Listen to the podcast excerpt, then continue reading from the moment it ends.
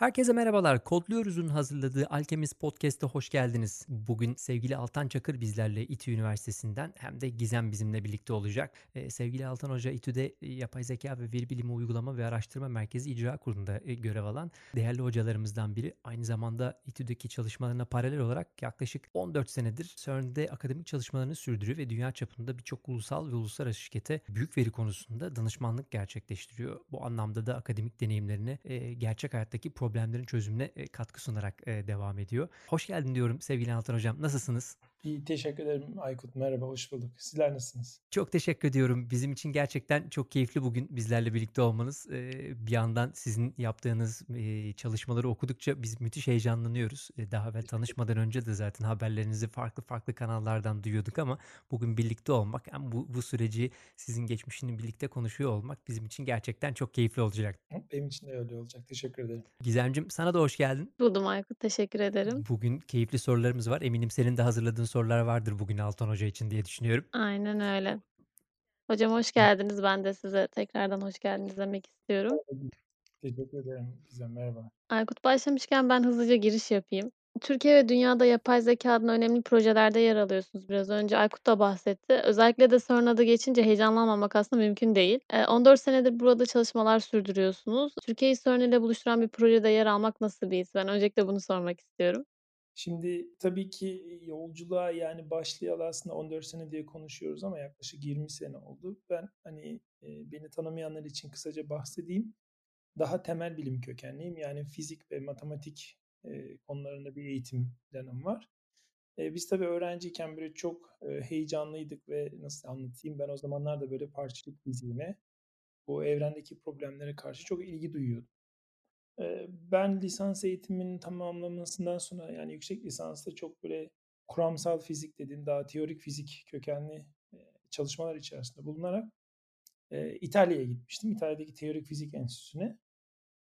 Bu Teorik Fizik Enstitüsü'nde de biz tabii çok çeşitli konularda dersler alıyorduk. İşte kozmoloji, parçacık fiziği, sonra bunların hem teorik hesaplamaları hem de bunların dünyada, evrende nasıl deneylerle birlikte doğrulandaki, kabaca hani fizikten hatırlayacak olursa birçok insan hani elinizdeki hesapladığınız şeyin deneylerle, yani verilerle örtüşmesi gerektiği gibi bir konu başlığı vardı. Ben tabii master yüksek lisans eğitiminde çok böyle yani kuramsal fiziğe ilgi duyuyorken oradaki aldığımız derslerdeyken böyle ders aldığımız insanlardan birkaç kişinin CERN temelli gelip hani bize anlattığı konulardan etkilenip ondan sonra bütün böyle başvurularımı hani CERN'e yönlendirerek o şekilde bir böyle bir basit bir üniversite kariyerim olmuştu. Böylece işte master'da başlayan benim bir CERN maceram. Orada küçük bir bursla gittiğim CERN. Daha sonra doktora eğitimimi yapmak için hem de doktora konumu ve doktora tezimi yapmak üzere gittiğim bir çalışma haline dönüştü. CERN biliyorsunuz Avrupa Araştırmalar ve Nükleer Araştırmalar Bilim Merkezi. Benim de CERN'deki yaptığım doktora çalışmalarının detayına şu anda çok girmeme gerek yok ancak öyle 2005 yılından itibaren başlayan bir yolculuğum var. Doktora tezim yani master ortası ve doktora tezimle birlikte başlayan bir macera oldu bu. Orada hemen şöyle küçük bir parantez gireyim. 2005'li yıllarda CERN hala daha bu büyük deneyin başlanmamıştı ve çeşitli hazırlık çalışmaları vardı. Yani bu deney yapılacaktı ve bununla ilgili işte simülasyonlar yapılıyordu. O zaman da dünya çapında bu kadar tabii popüler değildi. Daha çok bizim gibi fizik camiasında, temel bilimler camiasında da mühendislik camialarında yani üniversite kurumlarında daha tanınırlığı vardı. Biz de o heyecanla gitmiştik tabii ki. Ve ben hani bazen şey derler ya, sadece çok istemeniz, çalışmanız yetmez, biraz da şanslı olmanız lazım diye. Tabii ki benim doktoruma gelen yıllar bu deneyin başlama yılına denk geldiği için tabii ben de o büyük momentumun yani o hızın içerisinde kendimi buldum. Öyle bir çalışmalara başladık. Çok güzel. Daha bunun hakkında konuşmak istiyoruz ama öncelikle ben başka bir soru daha sormak istiyorum size. Malum gündemimiz biliyorsunuz pandemi uzun zamandır. Yaklaşık 7-8 aydır neredeyse yeni normale alışmış durumdayız. Gerçekten hiç daha önce deneyimlemediğimiz bir süreçten geçiyoruz. Devam ediyor bu. Bu pandemi süreci sizi ve çalışmalarınızı nasıl etkiledi? Özellikle uygulamalı bilimler konusunda yani bir deney ortamında işte bir laboratuvar ortamında çalışan kişiler tabii direkt etkilendiler. Çünkü fiziksel olarak bulunamayacaklar ortamda. Ancak benim çalışmalarım açısından ya da CERN'deki toplantılar açısından örnek vereyim. Sadece CERN'de değil, hani dünya geneli girdiğimiz işte ulusal ve uluslararası toplantılarda aslında hem bir uyum sağladık ama aynı zamanda bu toplantıların da hani bu işte online toplantılar yapabileceğimiz platformlar üzerinden yapılabileceğini de gördük. Ben tabii kendim daha çok işin hani bu veri bilimi, veri mühendisliği tarafında ya da yapay zeka taraflarında olduğumuz için, yani işin fizik tarafında da bunlarla ilgili konularda çalıştığımız için tabii ki bizim gibi insanlar için bir büyük monitörün ve kodlama ekranının olduğu yerler olması, bir de internet ortamının olması bizim için yeterliydi. Yani biz bundan hani kendi adıma şöyle bir yorum yapabilirim. Hem negatif etkilenenlerdeyiz tabii psikolojik olarak ama aynı zamanda aslında bu negatif tarafı biraz pozitif çeviren taraflardan biri olduğunu düşünüyorum ben. Şunu söyleyebilirim ki belki hani pandemi öncesi diyelim ki bir birim çalışıyorsan pandemiyle birlikte bu çalışma sekansın belki %25, %30 ya da %50 civarında arttı. Hala da öyle ilerliyor. Hani bu iyi mi bu kötü mü bilmiyorum ama ben kendi adıma çok şikayetçi değilim. Yani her ortamdan artık daha rahat çalışabildiğim, toplantılara böyle direkt fiziksel gitmeyerek hemen hızlı bir şekilde yapabildiğim bir ortamın oluşması kendi adıma iyi oldu.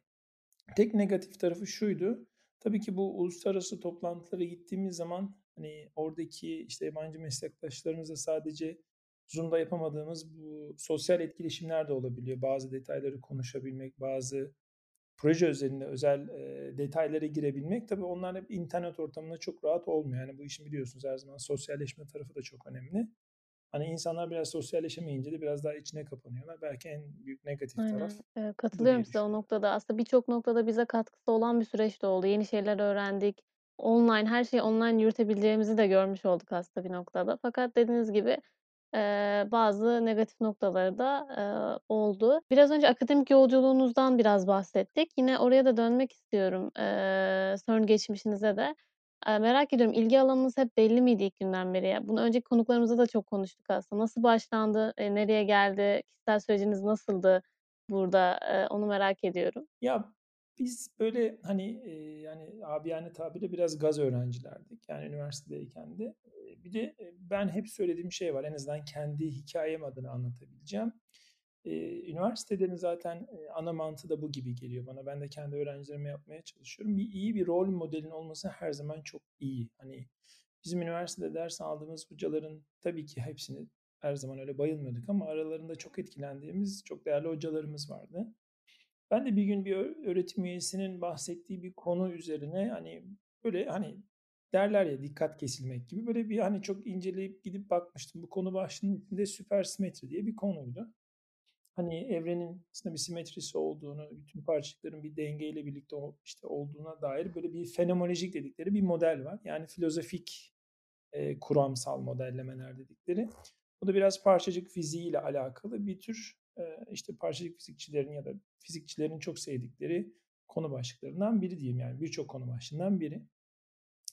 Bu ilgi benim 3. sınıfta hani ilk başıma gelmişti ve ben lisansın bitiminde İşte kesinlikle parçacık fizikçisi olmak istediğime ve bununla ilgili araştırmak yapmak istediğime dair kendi kafamdaki fikir netti.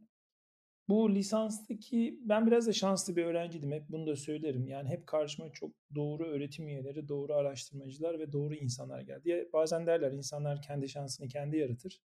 Onu bilmiyorum ama hani güzel insanlara denk geldim. Güzel insanlardan da kastettiğim gerçekten bilgili, hani ne yaptığını bilen ve herhangi bir konuda soru sorduğunuz zaman size gerçekten çok doğru cevap verebilen insanlarla çalışma imkanı buldum. Bu benim lisans bitirimi, yüksek lisansımda çok değerli bir öğretim üyesiyle çalıştım Türkiye'den. Bu konunun dünyadaki en iyilerinden biriydi ve o zaman Türkiye'ye dönmüştü. Kendisi daha yeni dönmüştü. Biraz onunla hani hızlandık diyelim ve onun da getirdiği ve verdiği motivasyonla birlikte de ona Nobel adayı bir öğretim üyesiyle çalıştım şeyde, Almanya'da. Ve bu demin bahsettiğim süpersimetri konusunu hem kuramsal hem de deneysel anlamda araştırmaları konusunda bu çalıştığım kişiler de gerçekten hani gerçek anlamda dünya çapında insanlardı. Bu da tabii sizin motivasyonunuzu arttıran, hani sorumluluğu hani biraz omuzlarınıza yükleyen ama aynı zamanda sizi hani böyle drag etmek derler yani böyle çalışmanız için bir tür nasıl diyeyim size, motive eden bir yapı haline dönüştürdü.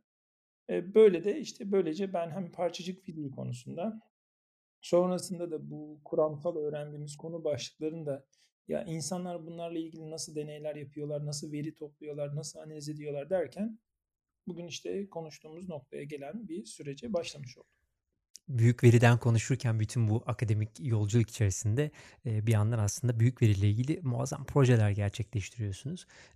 Bir de günlük hayatta da günlük büyük veri konusu çok fazla geçiyor. İşte gazeteden tutun da sosyal mecralarda tutun da herkesin hayatında aslında böyle bir büyük veri kelimesi çok kullanılır hale gelmeye başladı. Müthiş de bir veri bolluğu olan dönemdeyiz. İşte herkes veriyle birçok şeyin yapılabileceğinden bahsetmeye başladı. Hatta işte seçimlerin değiştirilebildiğine, şu anda Amerika'daki seçimler de bir yandan devam ediyor. Böyle biraz aslında bir kavram karmaşası da belki yaşanıyor. Bunu biraz açmakta belki fayda var aslında. Bunu konuşabileceğimiz en iyi kişi bence biraz sizsiniz. Hani günlük yaşamdakiyle aslında sizin akademik anlamda çalıştığınızın arasındaki fark varsa o farkı biraz konuşmak. Bir de günlük hayatımızı aslında nasıl etkileyebiliyor ya da nasıl etkileyebilir? Biraz ona böyle başlasak, ondan sonra karşılıklı sohbet etsek çok keyifli olur. Çünkü sanki şey hissediyorum biraz. Bu işin dışında bir akademisyen olmayan biri olarak büyük veri konuşurken sanki her şeye büyük veri diyoruz ya da her şeye yapay zeka diyoruz. Ama aslında aralarındaki o incelikleri biraz kaçırıyoruz gibi. Belki sizin de orada ekleyeceğiniz bir şeyler olursa ne kadar güzel olur bizim için. Tabii. Yani şöyle, sürece büyük veri konusunda bayağı aktif hem çalışmalar yürütüyorum hem de şirketlerle çalışıyorum. Tabii günümüzde geldiğimiz noktada yani ilk önce hemen onu bir açıklığa kavuşturmak lazım. Aslında çevremize her şey şu anda, hani bugün de ben bir köşe yazısı yazıyordum başlangıç noktası için. Çevreleyen her şey aslında bir elektronik aletle çevrelenmiş durumda hayatımız. İşte cep telefonlarımız diyelim, televizyonlar diyelim, işte bilgisayarlarımız ya da herhangi bir şekilde üzerimize taşıdığımız herhangi bir dijital alet ya da ortamdaki kameralar dediğimiz zaman aslında her yerde bir dijital alet ve bunların birim zamanda ürettiği işte bir tür veriden bahsettiğimiz zaman aslında demek ki çok büyük bir veri akışının olduğu, diyelim ilk önce büyük veri demeyelim ama hızlı bir veri akışının olduğu bir ortamdayız. Sonra da geriye şu soru kalıyor, yani bu kadar veri hani üreten makineler var, işte örnek cep telefonları, sosyal medyada yarattığımız trafik gibi. Ya acaba bunların hepsini bir araya getirdiğimiz zaman gerçekten bir bütünsel bir anlam çıkartabilir miyiz? Hani işin anlamını algılayabilir miyiz gibi bir soru sorabiliriz. Cevabımız evet. Yani bugün aslında geldiğimiz noktada hani teknolojilerin gelişmesi, şu anda bizim rahatça bu podcast'i kayıt edebildiğimiz bir ortamda bile aslında arka planda her şeyin kayıt edildiği bir işte log dosyası diyelim, bir veri akışından bahsediyoruz. Şimdi kendi tarafımdan tabii bu demin hani işte fizik, İşte parçacık fiziği hayallerimizden bahsettikten sonra tabii şunu sorabilirler dinleyiciler. Ya ne yaptın da nereden bu büyük veriye başladın dediğimiz zaman aslında bu demin Gizem'in bahsettiği CERN'e geri dönüş gibi bir yapı oluyor. Demin şöyle bir cümle kullanmıştım. Yani hani düşündüklerimizi ya da kuramsal olarak hesapladıklarımızı aslında deneysel olarak ölçmek istiyoruz diye bahsetmiştik.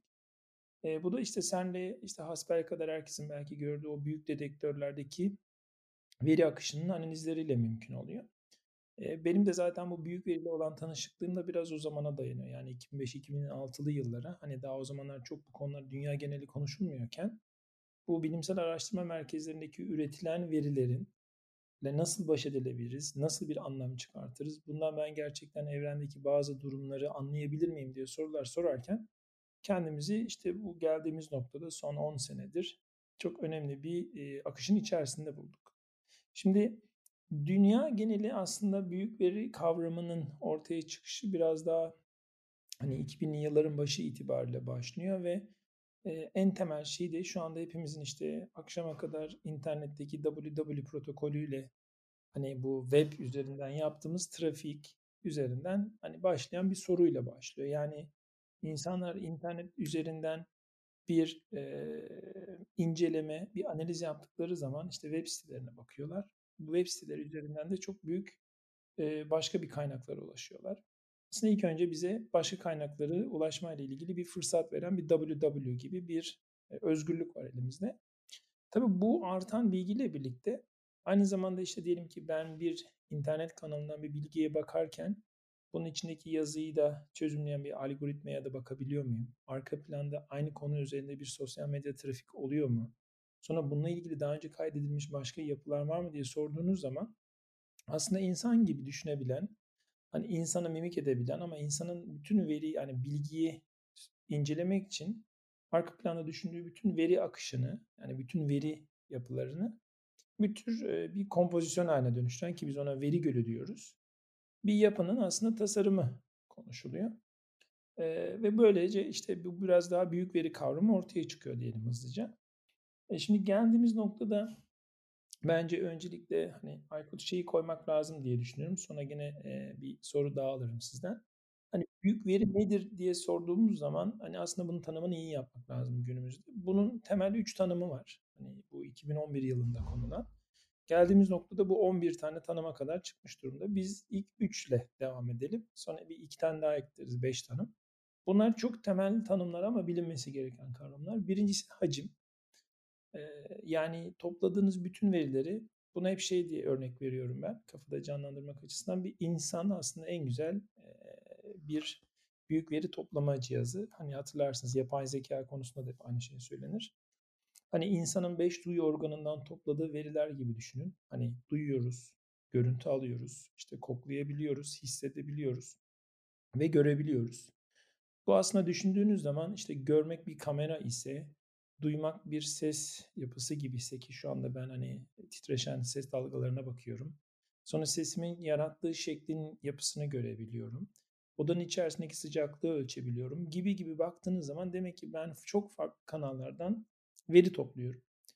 Bu verileri topladığım zamanki oluşan hacimin belli bir boyutta olması lazım. Bunu daha sonra konuşuyoruz ama bu böyle terabaytlar seviyesinde olacak. Sonra bu verilerin gelme hızı. Yani en basitinden şu anı düşünün. Görebiliyorum, duyabiliyorum, konuşabiliyorum ve bunun hepsini aynı anda yapabiliyorum. Demek ki bunların bir akış hızı var. Üçüncüsü de demin aslında bahsetmiştim. Çok farklı veri kaynaklarından, bunu hep aklınızda şey gibi olsun, işte mikrofon, işte ne bileyim görüntü, ses gibi dosyaların çok çeşitli formatlardaki ya da yapılardaki verilerin bir araya getirilerek tek bir anlam ya da birçok anlama hazır hale getirmesi ya da yapay zeka algoritmalarının hazır hale getirmesini aslında biz günümüz büyük veri olarak adlandırıyoruz. Yani şöyle tamamlayayım cümlemi. Ben bir konuyu anlamak için ne kadar bilgiden beslenirsem o kadar iyidir diye düşünsek, yani ne kadar çok kitap okursam o kadar öğrenirim gibi düşündüğünüz zaman büyük veride biraz ona refer eden, ne kadar fazla kaynaktan veri toplayabilirsiniz o kadar değerli olabilecek bir yapı haline dönüyor.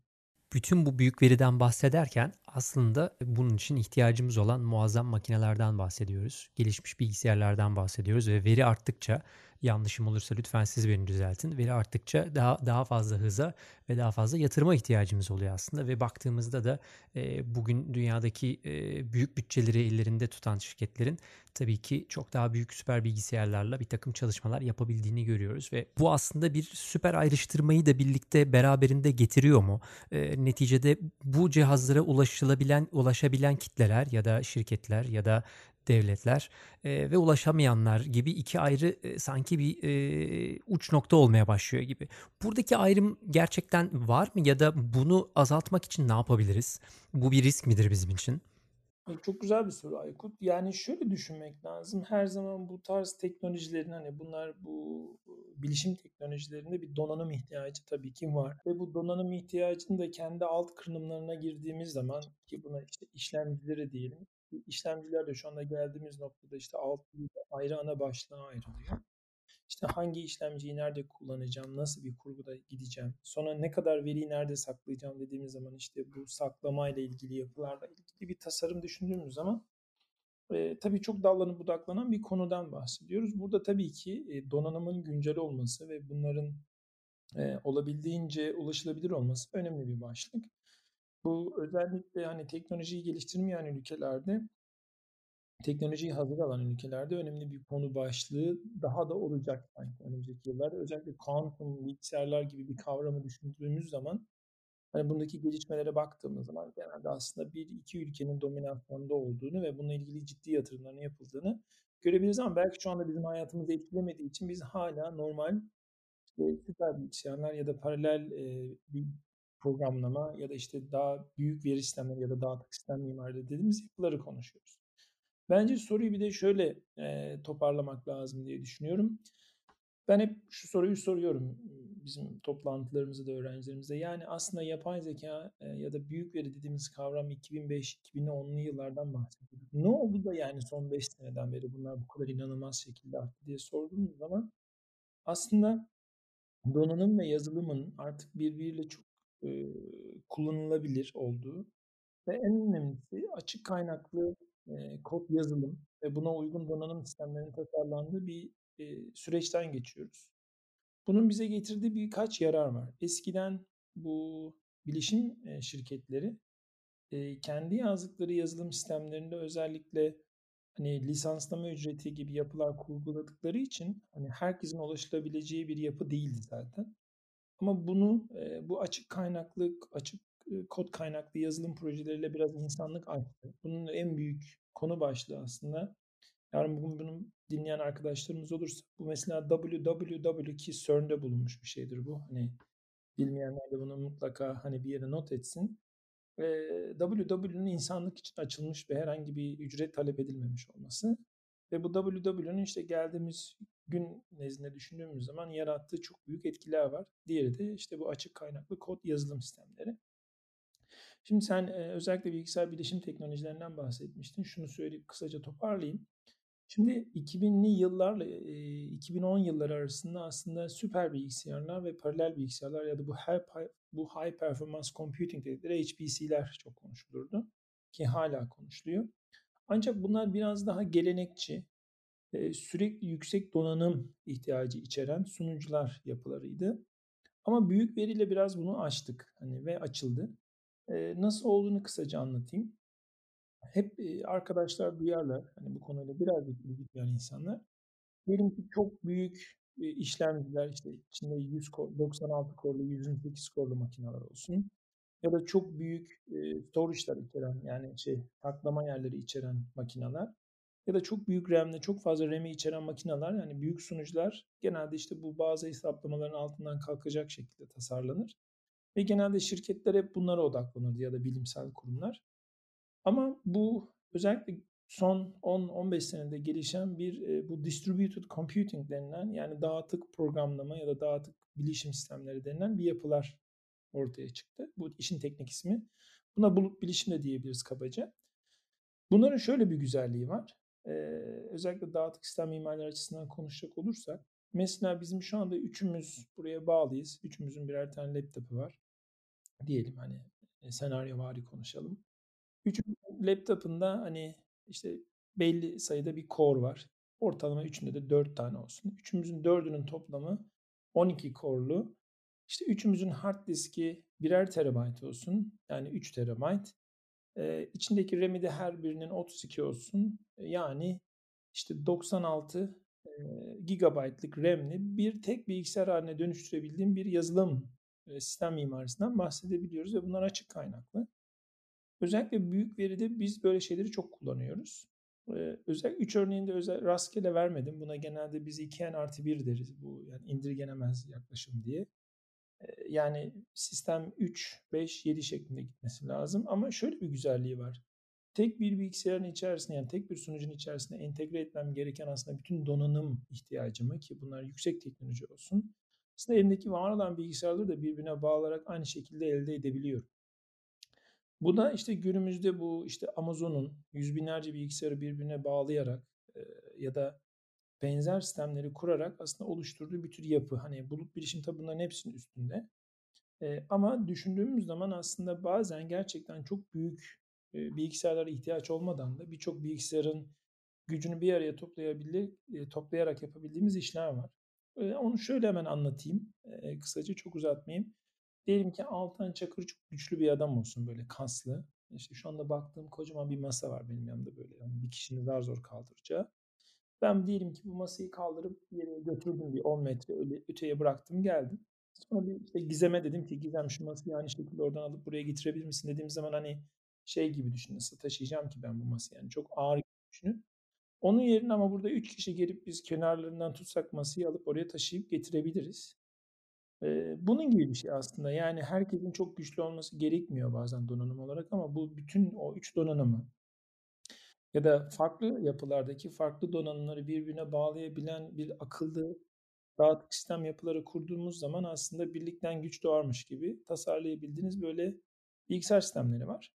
Ve bunlar günümüzde çok popüler. Yani sürekli donanım ihtiyacını daha fazla, daha çok para vererek değil, aslında optimal bir şekilde var olanların üzerine eklenti haline çözebildiğimiz bir yapılara doğru geçiyoruz. Ve bu genelde şirketlerin hani maliyetini azaltması açısından ya da bulut bilişimde hızlı bir şekilde kullanım kapatılmaları açısından çok optimal çözümler olarak dünyada gözüküyor. Müthiş. Burada tabii bir yandan da bu dağıtık sistemlerin yanında kullandığımız işte bütün bu çiplerin gelişme ve büyüme hızları aslında eskiden Moore'un yasasından bahsediyorduk galiba. Şimdi onu da ya yenileyecek yasalardan bahsetmeye başladılar.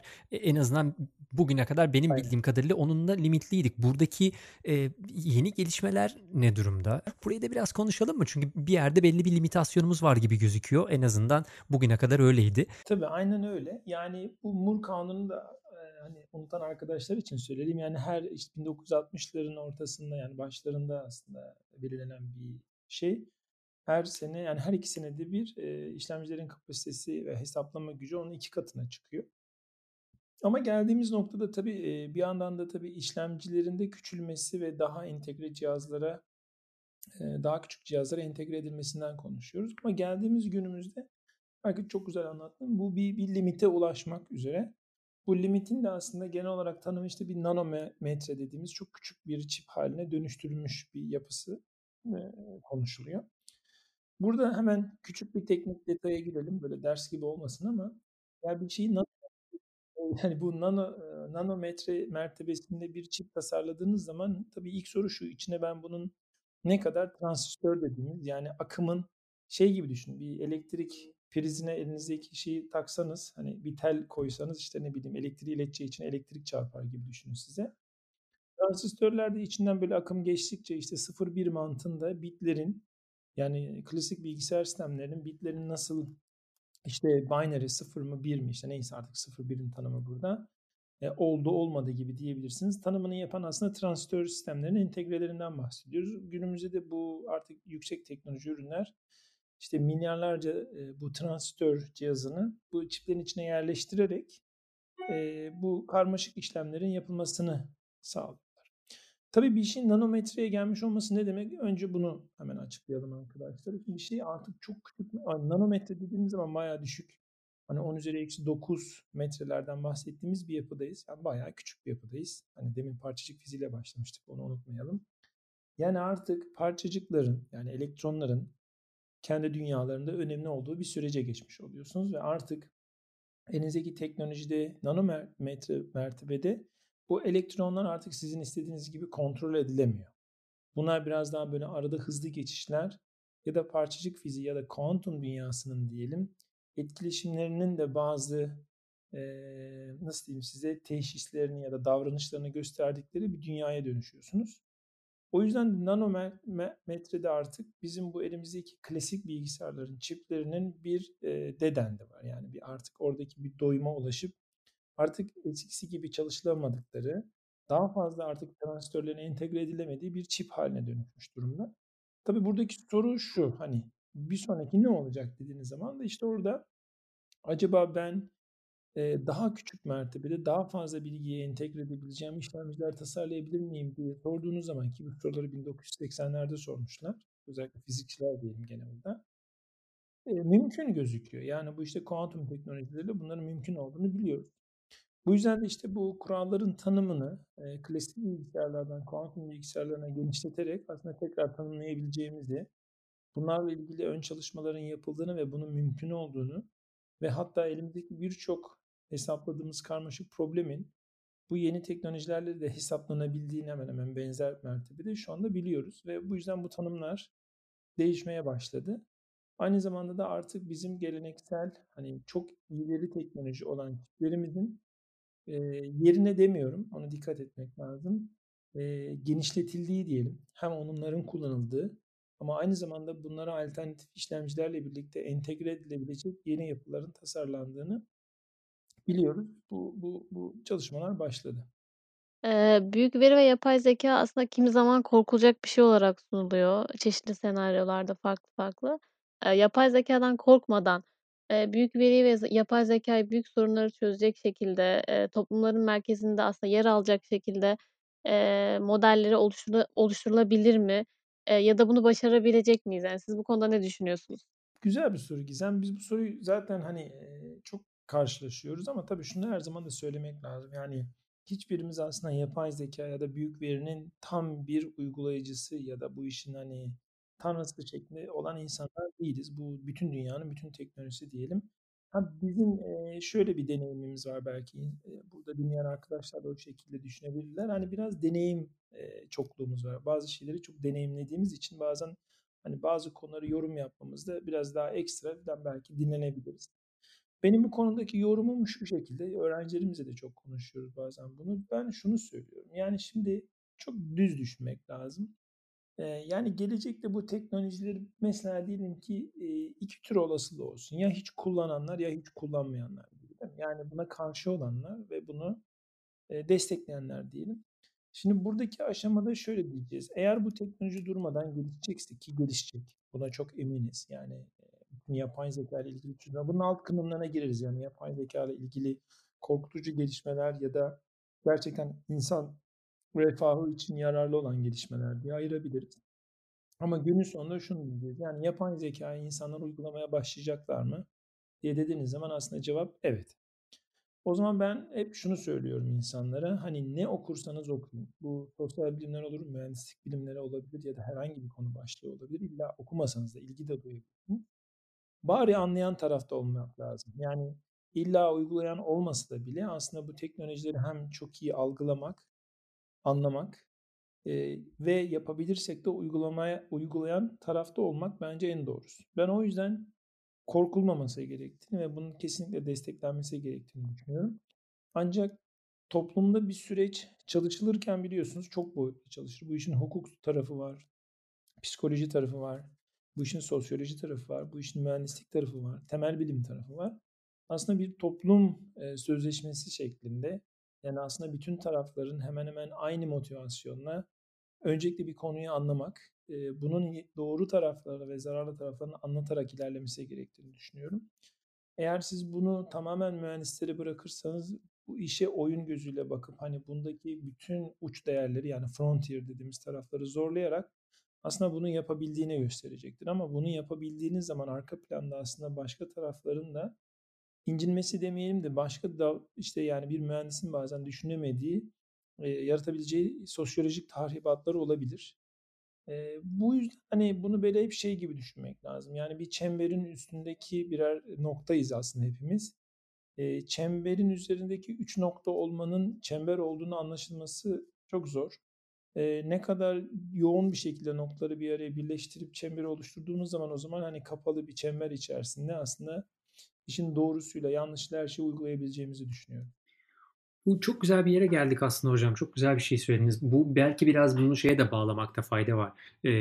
Mevcut günlük hayatta gördüğümüz çıktılarda işte özellikle sosyal medya alanında belki de geçtiğimiz bölümde sevgili Çağrı Hakan zamanla da konuşmuştuk. Amerika'daki hukuksal anlamda gerçekleştirilen çalışmaların içerisinde bu yapay zeka modüllerinin eklenmesiyle işte bir takım davalarda suçluların ya da olası suçluların belirlenirken işte belli bir geçmiş kontrollerinin yapılıp buna göre derecelendirilmesi ve belli kararlar alınması noktasında yapay zeka modülleri kullanılıyordu ve burada ciddi de problemler yaşandı. Hatta bazı dava sonuçları tekrar davalık oldu. İnsanların yanlış kararlarla hapse atıldığı ya da cezalandırıldığı gibi bir takım sonuçlar da çıkmıştı ve bunu konuşurken de şeyi belirtmiştik o zaman. Çağrı da aynı şeyin üzerinde durmuştu.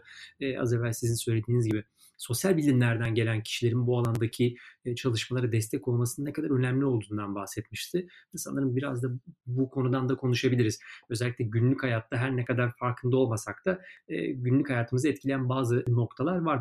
Birçoğumuz belki farkında bile varmıyoruz bu tarz uygulamaların kullanıldığını ama sanırsam benzer noktalardan bahsediyoruz. Tabii kesinlikle katılıyorum. Şimdi şeyi iyi tanımlamak lazım. Hani demin mahkemedeki olaylar hani bazen insanlar düşünebilir. Yani neyi acaba yapay zeka olarak kullandılar gibi. Şimdi düşündüğüm zaman aslında her konuda uygulayabiliyoruz. Çünkü buradaki ilk ihtiyaç ne? Aslında bir konu özelinde diyelim bir veri varsa ortalıkta bu insanın bu veriyi incelemesinin artık, yani daha doğrusu insanın işleyemeyeceği kadar çok veriyi hızlı bir şekilde ve hızlı bir şekilde birçok kompleks başlığı bir araya getirerek çözümleyebilen sistemlerden bahsediyoruz. Hani yapay zekanın ana tanımı gibi değil de bunu hani böyle kabaca abiyane tabirle bahsedecek olursak, orada şunu söylemek lazım. Yani hızlı bir karar almak istiyorsunuz ve bu kararı alırken de işte belli algoritmalara sorabilirsiniz bu kararı. Bunun sonucundaki çıkan kararı gene belki insanlar değerlendirerek bu işi hızlandırarak bir karara varabiliyorlar. İşte bu, bazen bunu sadece bilgisayara yaptırtıyorsunuz ya da sadece insana yaptırtıyorsunuz ya da hibrit dediğimiz işte ikisini bir arada yaptığı sistemlerden bahsediyoruz ki günümüzde en çok her konu başında en çok özellikle hassas konularda, diyelim ki bir kişinin ameliyatını bir robot mu yapsın yoksa bir doktor eşliğinde bir robot mu yapsın dediğiniz zaman doktor eşliğinde oluyor. Ama bunlar değişebilir mi gelecekte? Evet, yani tamamen bilgisayar dominasyonuna geçebilir. Çünkü mesela kapalı bu dark faktörü dediğimiz işlemlerde hani insan bağımsız makineler artık kullanılabiliyor. Çünkü burada çok hassas bir şey yok. Makineler bir parça, bir imalat sektörüne bir şeyler üretiyorlar ya da medya sektörü diyelim. Yani olan yerler var, olmayan başlıklar var. Benim tabii gördüğüm ilk şey şu, yani bu tabii çok toplumsal boyutta ilerlemesi gerekiyor ama aslında günümüzün bu üniversitedeki bölüm tanımlarının da bir daha üzerinden geçilmesi lazım. Çünkü çok interdisipliner, birçok uzmanlığı etkileyen bir konu başlığından bahsediyoruz. Yani işin detayına, derinlerine girmek için bazen hakikaten çok böyle birçok uzmanın, farklı konulardan uzmanın bir arada bulunduğu belki akademik ortamlar, çalışma ortamları, iş ortamları ya da eğitim ortamlarının olması gerekiyor ki insanlar her konu üzerinde bunu nasıl uygulayabileceğini ya da buradaki pozitif negatif tarafları görebilsin. Bu var mı diye sorarsanız dünya genelinde bu tabii tartışılır. Yani çünkü çok bütün sistem daha buna dönmeye çalışan bir yapıda. Ama böyle deneyimlerimiz var. Hani mesela eskiden makine mühendisiyle elektrik elektronik mühendisini birleştirerek insanlar mekatronik gibi şeyler yapmaya çalışmışlar, bölümler.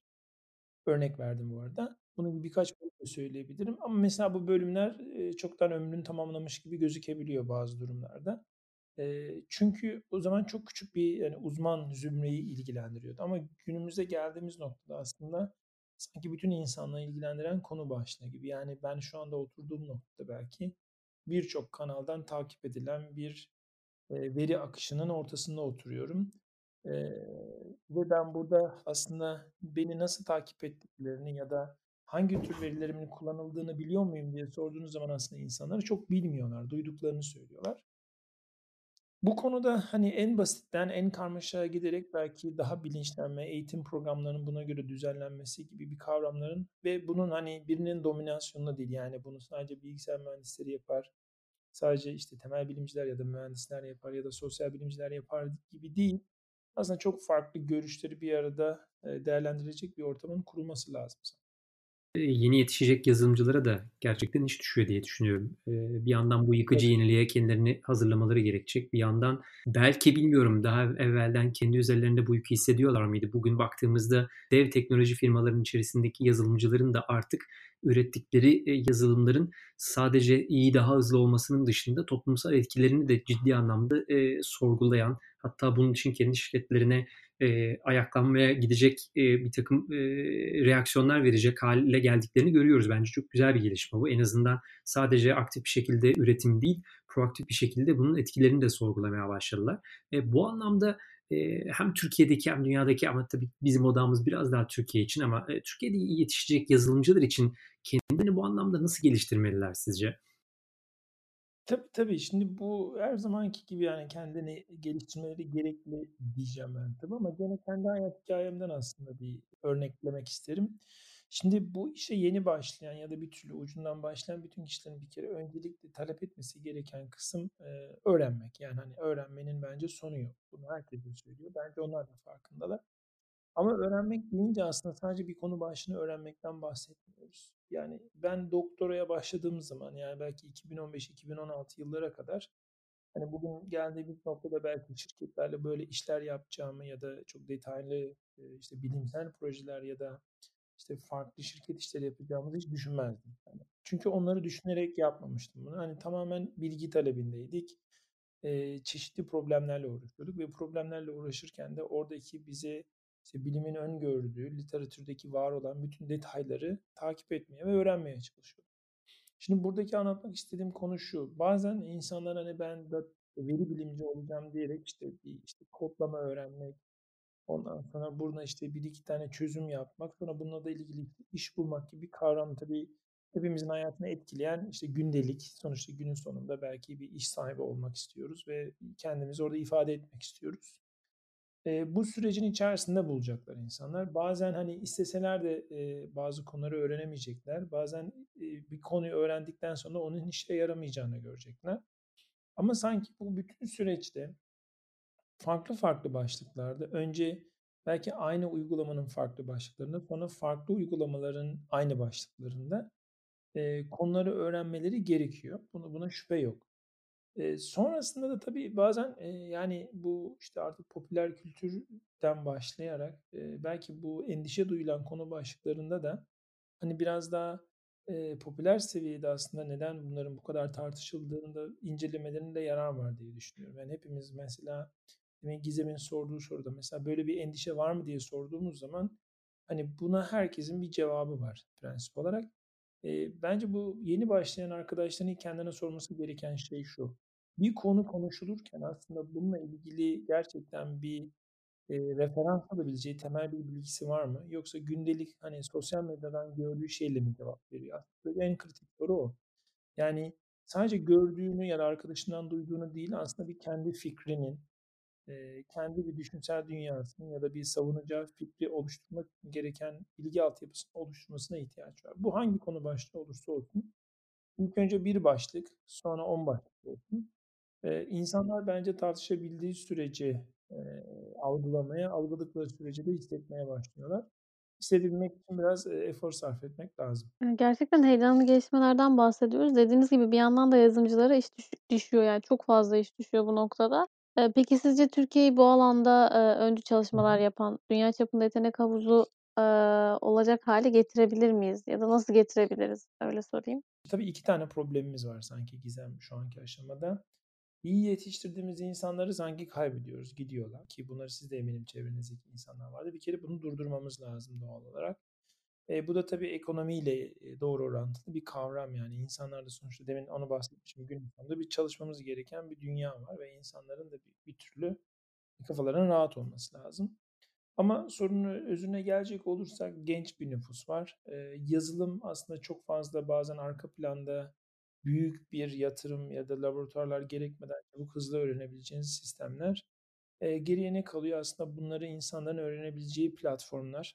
Yani ben kendi adıma Kodluyoruz hep bu şekilde görüyorum. Kodluyoruz bir örnek. Üniversitelerde bunlar bir örnek ama bazen tabii herkes her türlü imkana ulaşamıyor. Bu da bizi aslında online eğitim yani bu çevrim içi eğitimlerin de ne kadar yararlı olabileceği konusunda bir fikir veriyor. Şimdi biz mesela ben kendim bizim İstanbul Teknik Üniversitesi'ndeki büyük veri ve iş analitiği programının başındayım. Oradaki büyük veri derslerine giriyorum özellikle. Bizi her sene işte çok farklı gruplardan yetenekli insanları alıp yetiştiriyoruz ve onların gittiği yerleri görebiliyoruz. Gerçekten de inanılmaz işler yapan insanlar var.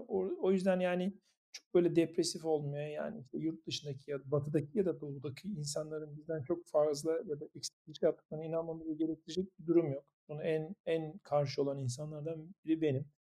Yani burada hiç politik konuşmam yani çok bana deli saçmaları gibi gelir. Burada en temel şey şu, önce kendinize inanıp oturup biraz da çalışmak. Yani bizim insanımızın da en kötü özelliği şu, işte 2 saat bir şey okuduktan sonra her şeyi anlayabileceğini düşünüyor. Bazen de insanın biraz kendinde farkında olması lazım. Yani yanınızdaki 2 saatte okuyup anlıyorsa ve sizin bunun için 2 gün çalışmanız gerekiyorsa bunu yapmanız gerekiyor. Bazısı da bunu belki 20 günde anlıyor. Ama 20 gün durmadan çalışması gerekiyor. Bence hani ben hiç inanmıyorum. Hatta Türkiye'nin de çıkış yollarından birinin bu olduğunu düşünüyorum. Özellikle bu bilişim sektöründe çok güzel örneklerimiz var ki bu podcast grubunda da ben de dikkatimi çekti. Çok değerli insanlar var. Hatta bu kadar başarılı olup Türkiye'ye geri dönen insanlar da var. Biraz baktığınız zaman aslında insanların söyleyeceği şey şu. Günün sonunda aslında aynı işi buradan da yapıyorum. Demek ki öğrenmek için bazen gitmek gerekiyor. Gitmek lazım. bir şeyleri göstermek ve her şeyin doğru yapabildiğini, her şeye rağmen olabileceğini göstermek, dönmek gerektiriyorsa da dönmek lazım. Ama ben işin sonunda her şeyi çok çalışmanın, özellikle yazılım tarafında da bu işle ilgili kurumların, eğitimlerin, işte Kodluyoruz gibi oluşumların içerisine girerek aslında hani merak ederek kendini eğitmenin her şeyin bir başlangıcı olduğunu düşünüyorum. Çok güzel bir yere girdi. Ufak bir orada bir ekleme yapacağım. Gitmek, kalmak ve çok çalışmaktan bahsederken sevgili Altan Hocam, Kodluyoruz'un fikri çıktığında işte 3-5 kişi bir araya gelip de Amerika'dan Türkiye'ye böyle bir şey yapabilir miyiz diye heyecanla kendi aramızda konuşurken hep de bir şey vardı. Hani gitmiş insanlar gibi gözüküyorduk. Kendi çevremizde de ya Türkiye'den gittiler. Hatta bunun tartışmasını da kendi arkadaşlarımız arasında çok yaptık ama bizim içimizde hep şey var. Nerede olduğumuz çok önemli değil aslında. Yani bu sadece bizim için değil. Herhangi bir insan için de hangi ülkeden olduğu da bence çok önemli değil. Tam da dediğiniz gibi o üretme ihtiyacı varsa ve birilerini bir araya getirme hevesi varsa aslında her şeyin olabileceğini gördük biz. Bu tabii kişisel deneyimim de benim biraz değişik oldu. Yani Türkiye'nin sınırları içerisindeyken bu birlikte çalışma ortamını yakalamak çok da galiba kolay olmuyor. Belki yetiştirme tarzımızdan, evet. Belki de bilmiyorum yani sürekli koşmak zorunda olduğumuzdan hiç durup belki de kendimizi dinleyemiyoruz. Tam da dediğiniz evet. gibi o gitmek, bir durup kendinizi dinlemek, ne istediğinizi, ne yapabileceğinizi bir daha görmek, keşfetmeyi galiba sağlıyor.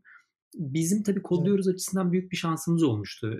Gerek Emre olsun, Gülcan olsun, Onur olsun, sonra ekibe eklenen diğer arkadaşlarımız olsun. Hem Türkiye'den hem Amerika içerisindeki herkes müthiş bir üretme ihtiyacındaydı ve hep ortak nokta Türkiye'ye ne yapabiliriz sorusu çıkmıştı. Ben o birlikteliği yakaladığım için muazzam mutluyum açıkçası ve o şeyi de getirdi. Tam da söylediğiniz gibi aslında Türkiye'nin içinde de bunu yapmak isteyen çok fazla insan var ve bir ortak aslında ya ben senin yanındayım, omuzuna el atıyorum ve aslında benim bir şey yapmama gerek yok, sen çalışacaksın ve yapacaksın diyecek bir desteğe galiba ihtiyaç var. Biraz da bu oluşmuş oldu Kodluyoruz'la beraber. O yüzden müthiş heyecanlanıyorum. Bu tarz insanları gördükçe dünyanın farklı yerlerinde muazzam işler yapmışlar. Aslında kimsenin haberi yok. Belki bunun reklamını yapmaya da gerek yok zaten. İnsanlar keyifle üretiyorlar. Ama tabii onları görmek, onların hikayelerini burada anlatmak, sizleri burada misafir etmek ve yeni yetişecek gençlere de bu alanın içinde olanlara da ya bakın bambaşka hayatlar var. Ve siz de bunu yapabilirsiniz. O kadar da zor değil. Yani günlük o akışın içerisinde onu görmek çok kolay olmuyor galiba çünkü. Birçok işte o veriye ve sinyale maruz kalıyoruz. O yüzden tabii çok heyecanlı bir deneyim diyerek eklemek istiyorum. Ondan sonra da Gizem'e devam ettireyim ben. Ben tam Kodluyoruz'dan bahsetmişken ben biraz da Yapay Zeka Danışma Kurulu'ndan bahsetmek istiyorum. İlk defa dinleyen arkadaşlarımız olabilir ya da daha önce bu konuyla ilgili bilgisi olmayan arkadaşlarımız olabilir. Türkiye'de yapay zeka ekosistemini yeşertmek, bu alanda çalışacak gençleri yetiştirmek için dünyanın önde gelen uzmanları ve girişimcilerini Kodluyoruz Yapay Zeka Danışma Kurulu'nda aslında biz bir araya getirdik diyebiliriz. Ve sevgili Altan Hoca da tüm çalışmalarının yanında Kodluyoruz'un Yapay Zeka Danışma Kurulu'nda yer alarak Kodluyoruz'un bu alandaki çalışmalarına destek oluyor. Bunun için teşekkür ederiz tekrardan. Ben merak ediyorum sizin Kodluyoruz'la tanışmanız nasıl gerçekleşti? Ve buradaki çalışmalar için sizin görüşleriniz neler? Bunları merak ediyorum. Tabii ki Gizem. Öncelikle ben de teşekkür ederim. Yani Kodluyoruz. Yani Gülcan'a çok değer veriyorum. Aykut'la bugün tanıştık. Diğer yönetim kurulu üyeleri de hani danışma kurulu üyeleri de çok değerli insanlar. Her biri kendi çapında. Benim tanışıklığım şöyle. Demin başlangıç noktasından bahsetmiştim. Bizim bu hatırlarsınız geçen sene hani zaten çok da taze bir konu maalesef. Hani bu İzmir depremini hani oradaki kişileri de hani rahmetle analım. Başımız sağ olsun diyelim. Yani özellikle ben de İzmirli bir insan olarak bunu belirtmek isterim. Bizim birliklerimiz geçen sene bu İstanbul'da biz bir deprem hekatonu fikriyle ortaya ben çıkmıştım. Bizim sevgili Cem Leon Manasse ile birlikte düşünüp ondan sonra bunu büyüttüğümüz bir konu başlığıydı ve burada da özellikle geçen sene hatırlarsınız Kasım ayında bir deprem olmuştu. Ben o zaman yurt dışındaydım. Birkaç hafta gitmiştim. Hani İstanbul'da bir iletişim problemi oluşmuştu. Hani bu iletişim sorunlarını nasıl çözeriz diye bir yarışma düzenlemiştik. Bu yarışmayı düzenlediğimiz zaman tabii çeşitli paydaşlar, özellikle bu sivil toplum kuruluşları ve hani bu konu üzerinde kimler gönüllü olmak ister, nasıl hani bizim gerçekten ülkemizi bu hani büyük problemleri çözmek için işte bu akıllı insanları bir araya getirebileceğimiz bir platform kurabilir miyiz? Ve bunu bir yarışma haline dönüştürüp devletin kurumlarıyla birlikte, işte buna belediye diyelim, birlikte koordine edebilir miyiz diye bir soru sormuştuk. Ve benim Kodluyoruz ve değerli Gülcan ve Tolga ile tanışıklığım buradan başlıyor. Ve biz işte görmüşsünüzdür, aslında Mart ayında fiziksel olarak olacak olan yarışma bu pandemi sürecinden dolayı bir online yarışma şekline dönüştü. Ama çok güzel, çok değerli ve bir yarışma haline dönüştü. Oradaki kazanan takımlarla birlikte, aslında çalışan bütün takımlarla da bu konu üzerinde çok inanılmaz projeler ve çözümlerin yaratıldığını gördük. Ve burada ben Kodluyoruz'la birlikte ortak çalıştık. Bunun dışında da tabii benim bazı eğittiğim, benim çalıştığım öğrencilerim demek istemiyorum, iş arkadaşlarım diyeyim. Çünkü yaşlarımız hemen hemen aynı ama hani benim bu demin bahsettiğim büyük bir yere eğitimlerinde tanıştığım bazı değerli iş arkadaşlarımın aslında daha sonra Kodluyoruz'da eğitmenlik süreci falan başladı. Onlar bazı eğitimler verdiler. Çok değerli çalışmalar yürüttüler. Onlar da aynı fikir, demin Aykut'un bahsettiği gibi hani bir şeyler yapabilmek adına bazı, onlar da elini taşın altına koyarak hem bu genç arkadaşları çalıştırmak, bunların hani evrilmesini görmek ve geldikleri noktadan sadece mutlu olarak bundan hani bir tatmin alma duygusuyla ilerlediği noktada benim işte birkaç yetiştirdiğim öğrencinin verdiği eğitimlerle daha böyle Kodluyoruz ekibiyle daha içli dışlı olduk diyelim. Sonra Gülcan'la da konuştu bir gün, sağ olsun böyle bir öneri getirdi. Ben de çok mutlulukla kabul ettim. Öyle de şu anda Kodluyoruz'da çalışıyoruz. Yani bugün şu anda Kodluyoruz'u konuşuyoruz. Böyle çabalayan, uğraşan çok hani gruplar var. Kodluyoruz belki burada biraz daha ön plana çıktı. Hani gerçekten içten, gönülden çok güzel çalışmalar yapıyorlar. Özellikle Türkiye çapındaki yayılması da benim kendi kişisel olarak yorumum çok değerli, çok önemli. Belki biz bazen İstanbul'dan her şeyi yaptığımızı düşünüyoruz ama demin Aykut'un bahsettiği gibi hani her yere bazen gidemiyoruz. Ben olabildiğince gitmeye çalışıyorum bazen ama hani olmuyor bu gündelik hayatımızda. Hani Kodluyoruz gibi aslında bir platformun da insanlara böyle şey gibi düşünelim. Demin yapay zekadan bahsettik ya, bu connecting dots gibi düşünelim. Yani noktaları birbirine bağlama şeyi var. Görevi mi diyeyim artık, misyonu diyebilirim belki. Bu misyonun içerisindeki noktalardan biri olmak bence özel, güzel. Bazen de bu noktaların da hani işte çok farklı deneyimlerden gelen kişilerin de İşte bu işe merak olan insanlarla bir araya getirebilmek de aslında Kodluyoruz ya da benzeri kurumların yapabildiği değerli çalışmalar. Bu bizim de kendimizi değerli hissetmemizi sağlıyor. Bence Kodluyoruz'un da istediği zaten böyle bir misyon. Bence doğru bir eşleşme gibi geliyor bana. Bunun üzerine benim son bir sorum daha var. Demin aslında biraz bahsettik. Siz quantum computing'den bahsediyordunuz. 80'lerde ortaya çıkan ilk sorulardan bahsetmiştiniz. Yanlış hatırlamıyorsam hatta IBM'in araştırma direktörü Drew Gill olması lazım. Kuantumun bugüne kadar bilgisayar dünyasına gelmiş geçmiş en önemli devrim olduğundan bahsetmişti zamanında. Şimdi onları düşününce kuantum computing ya da kuantum bilgisayarların mevcutta ilk etkileyebileceği sektörler sizce hangisi olacak? Muhtemelen bugünlük hayatımız olmayacak. Zaten muazzam pahalı yatırımlardan ve makinelerden bahsediyoruz. Sizin ilk görüşünüzde de hala hazırda çıktığını gördüğümüz bir takım senaryolar var mı? Şimdi bu kuantum kavramını tabii ayrı bir belki podcast yapabiliriz. Yani konuşuruz bir gün ama şey gibi düşünmek lazım. Yani arkada çok önemli bir matematik var. Yani matematik dediğimiz zaman işte istatistik, matematik bölümleri, İşte bu günümüzde geliştirdiğimiz yapay zeka algoritmaları gibi hani hepsini bir araya topladığımız bir çorbadan bahsedelim ve bu çok, yani birçok bileşenden oluşuyor. Ama bu birçok bileşeni tekrar yapabildiğiniz, tasarlayabildiğiniz işte bir kuantum denilen bir yapı var. Bunun süreci şöyle aslında, ilk soruyu ben hatta söyleyeyim. Bu Richard Feynman var. Bunu genç arkadaşlar bilir. Herkes genelde duymuş ya da duymadılarsa bakabilirler. Çok değişik yorumları, münazaraları var YouTube'da. Bu 1960'larda bu dersleri anlatırken aslında onun söylediği bir cümle var. Yani ben neden bir iğnenin ucuna dünyadaki bütün ansiklopedileri kaydedemiyorum? Hani kuantumda bu mümkün aslında dediği bir mantık var. Çok doğru. Yani çok küçük bir noktaya çok fazla yoğun bir bilgi akışını girebildiğiniz ve bunları çeşitli şekilde aynı anda çözebildiğiniz bir süreç var. Günümüzde de yani IBM başta olmak üzere aslında bu bilişim şirketlerinin bu mantığı ya da buradaki motivasyonu diyelim, bu kuantum düşünce mantığını kuantum fiziği ve kuantum mekaniğinden gelen çözümlemelerin günümüzdeki benzer problemlere uygulanarak yapılmasıyla ilgili yaptıkları yatırımlar var. Bununla ilgili yani şu anda hani isimlerini verebiliriz diye düşünüyorum. Hani IBM dedik demin, IBM'in bir çözümü var. İşte Amazon'un bir çözümü var. Google'un hiç açmadığı bir, yani Amazon'un kullanımı, hani ücretli olarak kullanabiliyorsunuz. Amazon Break diye bir şey var. Google'un bir çözümü var. Kendi şey vermiyor. Hala bir kullanım test aşaması vermiyor. Kendi geliştirdikleri. Bu konuda en ünlü tamamen hani kuantum bilgisayarları olarak kurulan bir şirket var. Buna merak eden arkadaşlar ona baksınlar. D-Wave diye. İngiltere kuruluşu bir şirket ve işte Microsoft'un bununla ilgili bir çözümü var. Intel'in bir çözümü var. Aslında hepsinde şu anda sistemde var olduğu bir çözümlemeler var. Şimdi buradaki teknoloji açısından düşünecek olursak neredeyse mutlak sıcaklık dediğimiz bizim neredeyse bu eksi 273 Kelvin'e yakın, yani biz 2 Kelvin dediğimiz süper iletken malzemelerin oluştuğu bir oda ya da bir yapı kurmak zorundasınız. Bu biraz da büyük objeler bunlar. Bu kadar teknolojik bir aletin bu kadar soğuk bir ortamda, yani bu böyle zor bir ortam. Türkiye'de şu anda çok öyle bir deneysel ortam yoksa. O yüzden de bunu belli şirketler yapabiliyor. Kuantum bilgisayarı bize neyi getirir? Evet, şunu getirebilir. Hani basit bir örnek vereyim. Klasik bilgisayarlardaki her durumun hesaplanması böyle bir loop'a benzetirler. Yani bir durumun olasılığına bakıp sonraki diğer duruma geçer.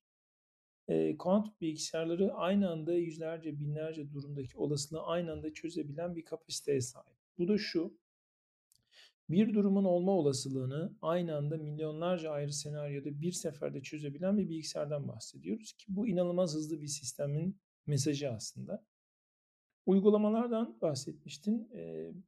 Özellikle CERN'de bizim yaptığımız deneylerdeki çıkan veriler uyarınca, işte bu Higgs bozonu diye çok duymuştuk, hatırlarsınız, bu tanrı parçacığı falan bahsedilmişti. Mesela aynı analizler tekrar şu anda kuantum bilgisayarlarıyla yapılıyor ve hemen hemen aynı zamanda çözülebiliyor.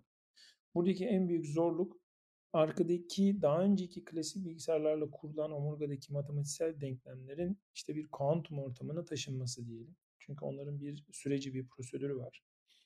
Diğer D-Wave'in yaptığı çok ilginç çözümlemeler var. Volkswagen'le birlikte çözdükleri. Araçların içerisindeki veri akışını bir sisteme aktarıp mesela bir şehrin içerisindeki bütün trafikteki durumun olasılıklarını aynı anda çözebilen bir yapı kurdular. Bunlarla ilgili arkadaşlar araştırırsa mesela D-Wave, Quantum Traffic Monitoring gibi bir cümleyle zaten göreceklerdir. Özellikle Volkswagen şirketiyle birlikte çalıştıkları bir yapı var. Aynı zamanda hava durumunun çok büyük, işte bu şey diyelim, gridler, yani gökyüzünü grid parçalara bölüyorlar. O da parçalardan kastettiğimde şöyle düşünsün arkadaşlar kafalarına, diyelim ki işte 500 metrekare bir alan bir kutucuk olsa, sonra bütün İstanbul'un çevresini doldurmak istesem işte 10 binlerce de 100 binlerce kutucuk olacak. Her kutunun içerisindeki diyelim ki o gaz kümesini ben ölçebilseydim ya da tahmin edebilseydim, mesela bu işte forecast dediğimiz, yani tahmin durumunu aynı anda bütün kutular üzerinden yapabilir miydim gibi, hani bu qubitler üzerinden yaptıkları hesaplar bunlar. Ben işin parçacık fiziğindeki örneklerini anlatmadım. Hani o biraz daha teknik olacak diye, ama özellikle bizim CERN'deki yaptığımız çalışmaları tek bir seferde yapabilen çalışmalar var. Hani özellikle klasik artı quantum computing ile birlikte test ettikleri. Bu şöyle söyleyip kapatayım cümlemi. Yani aslında böyle çok bir tasarım değil artık. Hani bununla ilgili uygulamalar başladı ve çözümlerden var. Hani ortalıkta bu çözümleri yapabiliyoruz. Benim de bir iki öğrencimle yaptığım birkaç teknik çalışma var. Hani belli herkesin yaptığı da şu ilk önce. Daha önce yaptığımız bir çözümün birebir aynısını valide etmemiz gerektiği için, yani çözümü doğru çözebiliyor muyuz bu kuantum sistemlerinde? Aynısını aslında bir kuantum hesaplama ortamına aktararak doğru çalışıp çalışmadığını ilk önce valide ediyoruz. Sonra hızlandırmak için ne yapmamız gerektiğiyle ilgili optimizasyonlara bakıyoruz. Bunlar çok tabii daha hani toplum yararı, refahına uygun çalışmalar değil, daha hipotetik çalışmalar belki, ama günün sonunda baktığınız zaman aslında çalıştırabiliyoruz, çalışıyor. Tabii size izin verildiği ölçüde, bu da işte demin saydığım şirketlerin size ne kadar izin verirse o ölçüde kullanabiliyorsunuz. Aynen. Çok teşekkür ederiz. Evet. Çok teşekkür ederiz. Çok keyifli ve dolu dolu bir sohbet oldu bizim için. Sona gelmeden ve kapatmadan önce podcast'imizi dinleyen dinleyicilerimize iletmek istediğiniz bir mesajınız var mı? Benim bu demin tabii genç arkadaşlara öneriler sordum Gizem Can ve Aykut. Hani bizde ben de olabildiğince böyle politik de demeyeyim de hani daha soft vermeye çalıştım. Ama benim Türkiye'deki gördüğüm en büyük hatalardan biri. Hani demin şey dedik aslında çok disiplinli birçok konuyu öğrenmeleri gerekti ama bunu bazen bence insanlar yanlış anlıyor. Yani aynı anda çok disipline saldırıyorlar. Türkiye'deki en büyük hata şu. Önce bir şeyin uzmanı olmaları gerektiğini farkında olmaları lazım. Yani bir konunun uzmanı olmaları lazım. Bu konunun başlığı her neyse. Çok önemi yok yani. Birinci günden büyük veriyle başlayabilirler. Bu bir süreçtir. Birinci günden psikolojiyle başlayabilir. Bu da bir süreçtir. Türkiye'deki en büyük hata herkes her şeyde bir kavram var ya. Yani adam hem işte büyük verici, hem psikolog, hem yapay zekacı, hem veri mühendisi.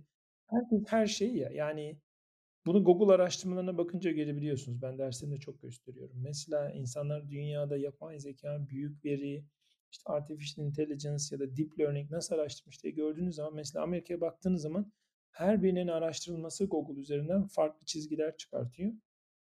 Farklı birbirine hani benzer eğilimleri olsa da farklı çizgiler olarak çıkıyor aramaları. Bizim Türkiye'de hepsi aynı anda yükselip aynı anda düşüyor. Yani herkes aynı anda ilgi duyuyor, herkes aynı anda ilgisini kaybediyor. Bu bence en büyük hatamız toplumca. Bence şöyle olsun, insanlar gerçekten bir konuya odaklanıp uzmanlaşsınlar. Bu veri bilimi, yapay zeka önemli konular. Buradan başlarlarsa da yarın bugün mesela yapay zekaya çalıştığı zaman yanında gidip belki bir sosyoloji okumanın da önemli olduğunu farkına vararak kendini o konuda eğitmesi, sonra sosyolojinin üzerine belki farklı bir konu koyması şeklinde anlasınlar bizim dediklerimizi. Şunu unutmamak lazım. Her ne kadar biz bazen benim en sevmediğim cümlelerden biri o. Yani işte üniversite okuduğumda ne oldu? İşte ben işte ondan mı para kazanıyorum falan diyorlar. Arkadaşlar yani eğitimin şeyi olmaz, parası olmaz. İnsan öğrenmek için eğitim alır. Önce bir konuyu çok iyi öğrenecek şekilde eğitim almaya çalışın. Sonra da diğer konuları adım adım öğrenirsiniz. Öğrenmenin bence süreci çok uzun. Ben şimdi şöyle bir örnek vereyim. 40 yaşındayım. Bazen okuduğum kitaptan sanki daha önce kitap okumamışım gibi zevk aldım. Yaşlara geldim gibi hissediyorum. Daha önce kitap okumuyor değildim ama sanki daha bu aralar okuduğum kitaptan daha çok böyle hoşlanıyorum gibi. Bunu da şeye benzetiyorum. Demek ki insan bir şey öğrendikçe gerçekten daha çok zevk almaya başlıyor. Bunun böyle olduğunu unutmasınlar. Yani öğrenmek için efor sarf etmekten, hiç çekinmesinler ve bunu karşılık beklemeden yapsınlar. Sürekli öğrenmek gibi motivasyonlar olsun. Para kazanılır arkadaşlar ama yıllar geri gelmez. Sürekli zamanınızı iyi kullanarak bence kendilerine yatırım yapsınlar. Zaten geri kalan her şey hayat. Dengeye oluşuyor. Şu sözle bitireyim. Uzattım farkındayım. Fizikte böyle enerjinin korunumu diye bir prensip var. Eminim hepiniz artı eksi bir hayatınızda bir yerde duymuşsunuzdur. Benim bu lisanstaki hocalarımdan birinin lafıydı bu. Ondan alayım.